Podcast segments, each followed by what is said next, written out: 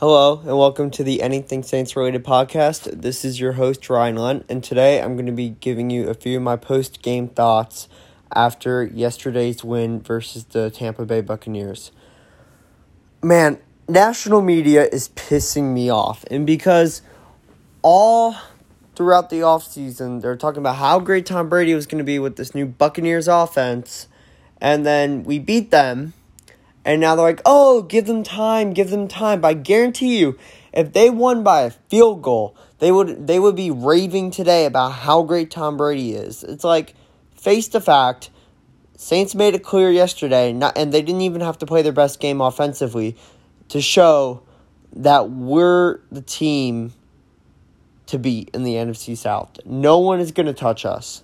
Okay? I mean, we've won it the past three years, and we're going to win it again this year. It's no competition.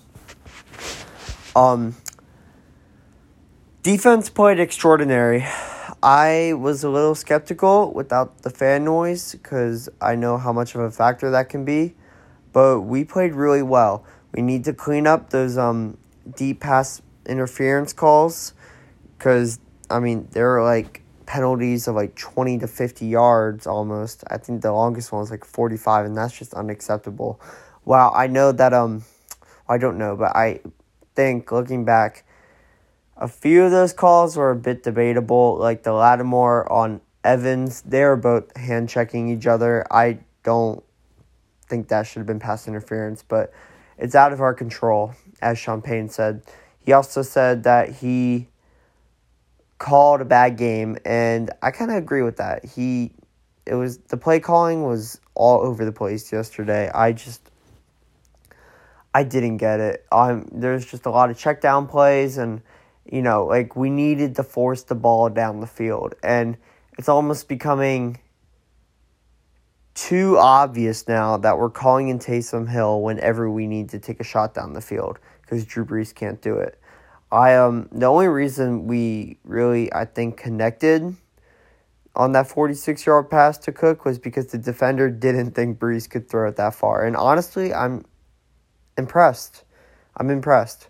Um, if he can do that all throughout the season and he can fix up whatever was going on yesterday with those that one pass to Emmanuel Sanders' knees and then he missed the um wide open Alvin Kamara. If he can, if he can get that fixed up and keep chucking it down the field, I do think that we will find a lot of success this season. I mean, we struggled offensively and still put up almost 40 points. Alvin Kamara looked good yesterday. I wish he was better in the run game. He only really seemed to have the touchdowns in the red zone.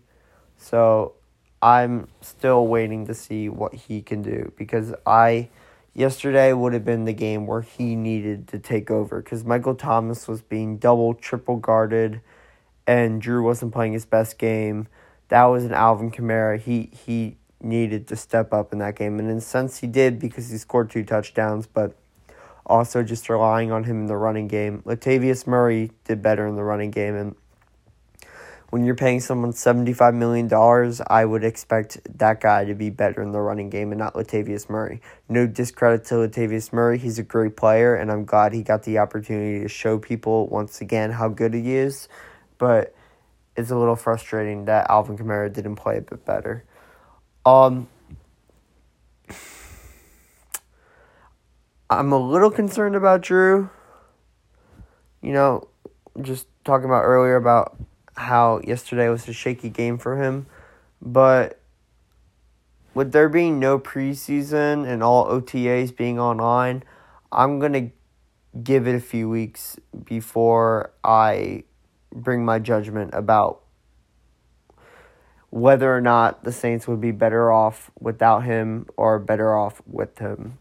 Um, so yeah, I'm going to give it a few more weeks and see, you know, if it's just lack of a preseason and that they just need to, you know, play a few more games to get back into rhythm or if his age is really starting to show. Um, special teams played great. I thought our D line was the star of the game, even without Marcus Davenport. You got players like Hunt who just picked up and you know stepped up for the team, and you also got players like Hendrickson, uh, who did great. Special teams, you know, we had that muffed that muffed kick that we recovered, and then we had the blocked field goal. So all around complimentary football, and I'm really excited about that. That's not something you usually see week one, especially with the Saints. It's usually the defense having to bail out the offense. But man, I can't imagine that defense playing in a full packed stadium in the Superdome. I can't imagine them with the noise. I just they would be unstoppable and I'm so excited to see them play. And they they just got to continue to do great. Jack Rabbit 3 games with the Saints and in his 3 games he had first game he had the interception, second game he had the forced fumble and this past game he had an interception. So 3 games, 3 turnovers. Honestly, I think he's the cornerback number 1. He is just he's insane. He could be. I mean, we have two cornerback number ones in our on our team, and that is just you know that that's a blessing by itself. Um, but yeah, those are my thoughts. Um, I'm hoping that you know Michael Thomas will